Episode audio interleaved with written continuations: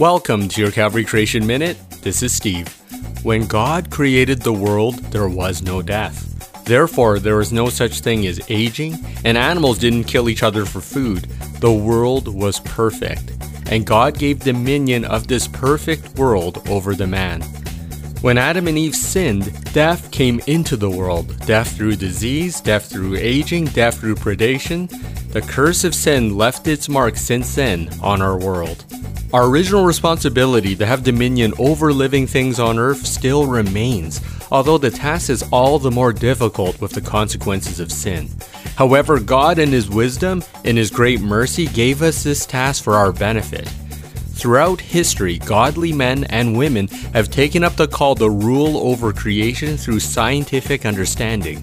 These men, like Louis Pasteur, who invented the process of pasteurization to kill off deadly pathogens that have been responsible for the deaths of many in human history, or Sir Francis Bacon, an ardent Christian who is considered the father of the modern scientific method, which has been the foundation of modern medical discoveries.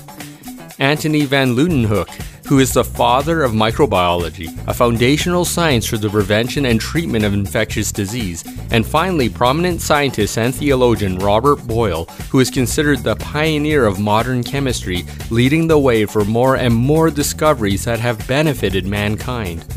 Both Robert Boyle and Leeuwenhoek considered the study of nature as, quote, work to the glory of God and the benefit of man, end of quote. Although biological evil was brought to our world through man, God has strategically placed remedies in His creation and engaged man in the discovery and application of these remedies. Isn't that merciful? This same God also sent a greater remedy for our larger issue, our spiritual sickness called sin, in the form of His Son Jesus. And through Jesus, we will one day live again in a perfect world forever.